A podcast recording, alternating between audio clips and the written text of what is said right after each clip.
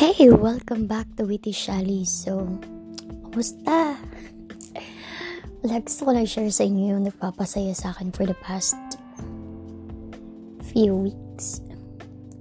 And um, it's been a while that I've been waiting for this opportunity na makuha ko yung gusto ko. I've been praying, I've been dreaming. Actually, more of praying for this to happen. So, for the past 10 years of my life, I've been working as a call center. And wala naman akong, wala naman akong regrets dun na nagtrabaho ko na maaga. At age of 18, um, I started working as a call center agent. Actually, prior, um, prior working as a call center agent, um, when I was in high school and way back in college, I always have side jobs or I always have um dito sidelines for me to um to have savings, additional um money because kahit kasi pinag-aaral ako ng lola ko noon, um, kailangan ko ng extra money para yung yung mga gusto kong bilhin, nabibili ko. Although, provided naman eh. Provided naman ng family ko or provided naman ni mama. Provided naman ng kapat ng ano ni mami at saka ng, ng lola ko yung needs ko lalo na sa pag-aaral. I'm so grateful kasi nung ano nung high school ako upon graduation, syempre meron kang listahan ng gusto mong college schools na pag-aralan, no? Tumating ako sa punto na I have the list of schools na gusto kong pag-aralan. Actually, syempre, um, sino ba namang hindi maglilista ng magagandang school, um, both private and also public schools. So, dati nangarap ako mag-aral sa private nung, ano, nung elementary ako. Eh, nakaranas na ako mag-aral ng private school nung high school ako. I studied at um, College of the Holy Spirit nung high school ako for one year and half. Oh, yeah, one year and half. Kasi um, parang second grading yata ng ano ng second year ko. Yun, yun yung time na lumipat ako ng Torres High School. So, ayun. So, I see how um, education um, would really affect um, you as a person. So, since then, noon pa man, bata pa lang ako, education is actually the key to success. Sabi nila yun. Pero sabi ko, oo, education is the key to success. So, sabi ko, sana pagdating ko ng college, makagraduate ako ng maayos. Wherein, to be honest, I may fail during that time na hindi ko, hindi ko na, na tupad yung pangarap ko na um, by yung alam mo yung regular na ano, regular na estudyante na um, pag nag-start ka mag-aral, dire-dire-diretso siya hanggang makagraduate ka ng college. I envy those people na nakagraduate ng college sa tamang oras ng mga batch, ng mga kabatch nila. I'm so happy for them na nakagraduate sila. Actually, during my uh, time, I'm so happy for my batchmates, for my oh, mas madalas batchmates ko mga, yung iba dun graduates. And of course, meron mga taong hindi pa din graduate. So, isa ko dun. Well, anyways, um, cutting the story short. So, ayun na nga. I work as a call center for the past 10 years. I've been the provider, breadwinner of the family, and I'm walang regrets. And there's no regrets on what I did for the past 10 years. One thing that I regret siguro na na nangyari kasi supposedly wala naman tuition fee dun sa pinag-college pinag-collegean ko eh uh, since it's a ano parang state university naman siya sa UDM or Universidad de Manila or during that time we call it City College of Manila So, wala namang, ano, wala namang siyang tuition fees. So, supposedly, makakagraduate ako kasi wala naman akong problema ng tuition fees. Um, siguro may, may, may mga manakanakang miscellaneous, ganyan. Pero kasi, nung time na yun, parang, tag, parang na-burn out ako magtrabaho. Ay, hindi naman talaga na-burn out magtrabaho. na-burn out ako mag-aral kasi at an early age, parang 3 years old pa lang, lagi na ako sinasabak ng ano, school, school, school, nursery. So, ayun na nga. To cut the, ano, nung, parang, ayun, na-burn out na ako. Na-burn out na ako sa pag-aaral ko during that time. Tapos, nung time na nag, ano, nag-aaral na ako in college, parang napagod ako. Dumating ako sa punto ng buhay ko, pagod na pagod ako mag-aral. Sabi ko, ma, pwede magpahinga muna ako bago ako mag-college siya na. Ma, pwede magpahinga kahit one year lang. Sabi, hindi, sayang kasi yung opportunity ganyan. Sige, okay. Because, sumunod ako. Kasi, alam nga, sabi nga natin, ang ang unang-unang nakakaalam ko ano nakakabuti sa'yo, magulang mo. So, sumunod ako. Sige, college ako. Nagpaalam ako pagdating ng um, pagdating ng ano ba, second year ako. Yun yun yung time na kailangan ko din talagang tumigil. Kasi um, dun kasi yung time na parang lumalala na si Lola. Sabi ko nga, si Lola is a cancer patient. So, dumating yung araw na kailangan tumigil sa pag-aaral. Although, kaya naman akong pag-aralin kasi nga unang-una wala namang tuition fee. Pero kasi naisip ko, um, since si Lola, yung naging provider ng family, nung bata ako, siya rin talaga yung kinalakahan ko, siya talaga lahat. My best friend, may tagapagtanggol, lahat, siya. So, sabi ko, nung siya naman na yung nangangailangan, sabi ko, I need to, pay back. So, sabi ko, sige, I'll stop, uh, I'll stop studying muna tapos alagaan ko siya. Ganun yung nangyari. So, 2010, tumigil ako sa pag-aaral. Tapos, ayun, parang pahinga lang ng konti. Tapos, nagantay ako na dumating si Lola, inalagaan ko. And then, 2011, syempre, hindi, hindi pwedeng alaga-alaga lang. I see how we struggle when it comes to finances. Kasi, meron pang gamot nun sa Lola, pero syempre, hindi mo naman masasabi na um, kaya nyo mag-survive ng mga panahon. Hindi, hindi ko din talaga, hindi ko din talaga alam no, kung paano kami nakaka-survive ni mami noon. Kasi, imagine niyo konti lang yung sinusweldo ng isang public teacher. Hindi siya ganun ka, hindi siya ganun kalaki. So, sabi ko, I need to move. I need to, um, parang, kailangan kumilos ako. Hindi ako pwedeng ganto lang. So, ayun So, first time ko mag-apply as a call center agent 2011, October 2011, may bagyo pa nun. Dapat ang a-applyan ko sa Makati. Eh, hindi ko kasi alam kung ano yung building na pupuntahan ko. And, tanga ko eh, pagka nandito ako sa Manila, tapos dito mo ako paghahanap ng lugar. Sobrang tanga ko sa mga lugar-lugar. So, ito, sabi ko, ay, hindi ko kasi alam kung paano pupuntahan yung lugar na yun. Eh, nasa bandiyan na ako. Tapos nakakita ko ng mga jeep pamowa. Sabi ko, ah, makapag-mowa nga. Sabi ko, ang alam ko sa Mall of Asia, meron, meron din mga, ano din dun eh, mga parang call center, call center. Sige, larga ako. Wala akong kaalam-alam ha. Wala akong kaalam.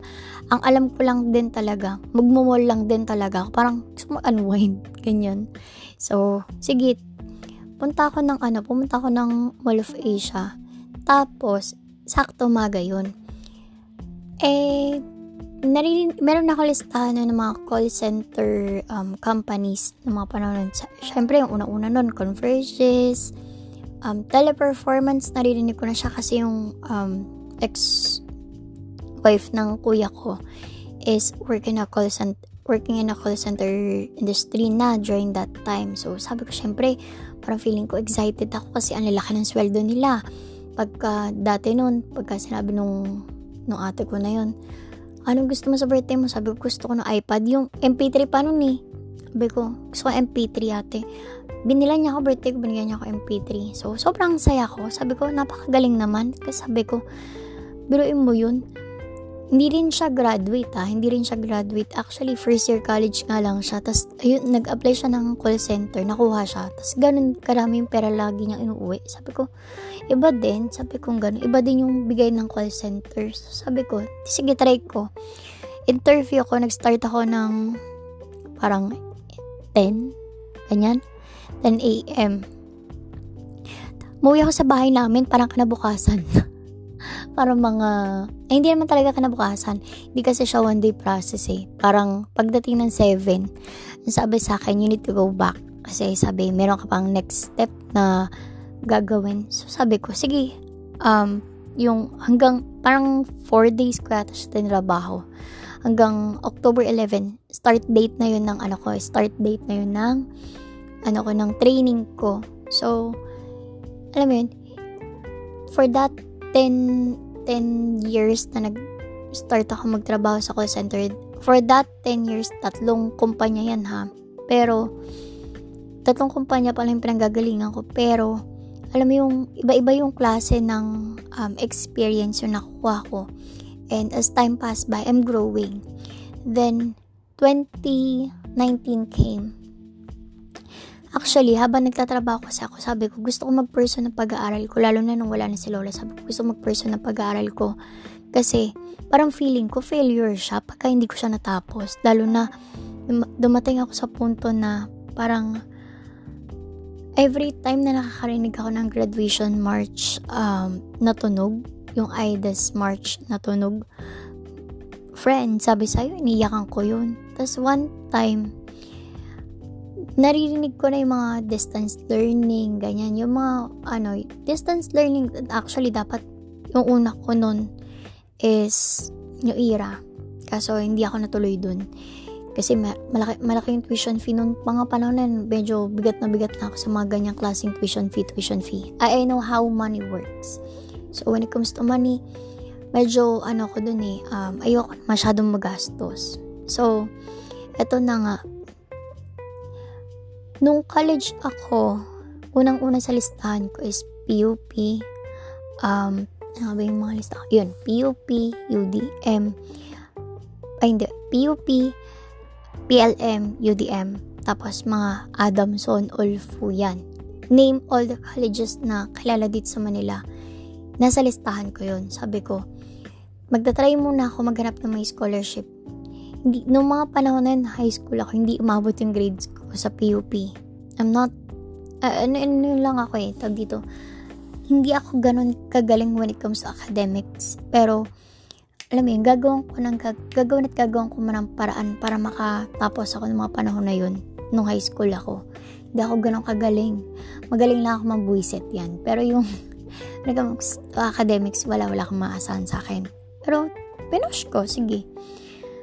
Sabi nga nila, tag dito, yung mga panahon na yon pag hindi ka nakapasok sa PUP or hindi ka nakapasok sa PLM, you still have the third choice which is UDM. And lahat naman nung nasa listahan ko, pinagtesan ko yun. Sabi ko, o ngayon, magte-test ako sa lahat ng um, lahat ng platform ay lahat ng colleges na meron dito sa Manila. I tried everything. So, out of the 10 schools or 10 colleges or universities na pinagtesan ko. Anim naman doon lahat pasado. Just so happen na yung ano ko eh yung grades ko hindi talaga ganun kapasok for scholarship. So sabi ko sige UDM na lang. Nag-UDM ako. One year and a half ako nag-aral doon. Um, mass communication ang kinuha ko. And from that point sabi ko gusto ko i-pursue yung ano, yung pagiging journalist ko, pagiging um, broadcaster ko. I might not be good looking in front of the camera, but then I, I want to pursue um, being a journalist. Kasi I love writing, I love um, sharing knowledge to people. Sabi kong ganun. And malawak kasi ang broadcasting and malawak din kasi ang mass communication. So, I really pursued or I really dreamt of continuing and graduating in college. Natutuwa ako dun sa ibang kabatch ko na graduate sila ng mascom pero ending sa call center din sila nagpunta. Pero hindi ako, hindi sa naga, ano ha, I'm proud of them. Kasi nakuha nila yung diploma nila during the time, um, during the time frame na supposedly dapat lahat kami graduate na. I'm, I'm proud of them. And I'm happy for them na hindi sila struggle when it comes to, ano mo yun, yung maghahabol ka na mag-aaral ka. Kasi meron nag-provide sa kanila eh. So, okay lang ako dun. Tapos, nung panahon ko na, sabi ko, I really wanna pursue PUP.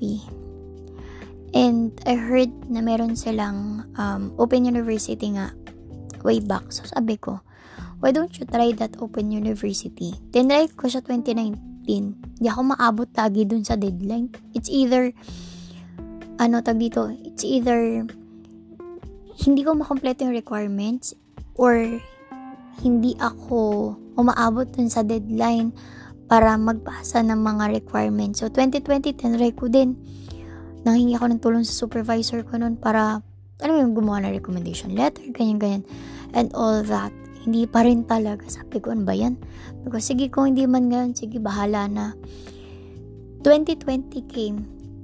November of 2020, I saw the post about Open University again. Sabi ko, okay. Kailangan within 2020, sabi ko, kailangan makompleto ko yung requirements na kakailanganin ko para makapag-aral ako niready ko siya, niready ko. Sabi ko, pag nag-open na ang Open University, I'll go for it. Kasi sabi ko, this is really my chance. Sabi ko, sige. Niready ko yung papers ko. And then, sabi ko, pag ano na, pinag-aralan ko kung paano yung sa recommendation letters. Thank God meron akong friend na nag-share sa akin ng ano ng knowledge about on how I will compose that recommendation letter, that meron mga letter of intent na kailangan. So, siya, siya talaga yung isa sa tumulong sa akin. Thank you, Rufi. I'm really happy na, alam mo yung part ka ng progress ko sa PUP. Kasi currently, nag-aaral pa siya sa PUP. So, I'm, I'm so happy na, alam mo yun, very supportive yung mga tao. Nitong 2021 na nag-try ako sa PUP And then one time, uh, I have this friend si Ate Lay, Leonida Tagat.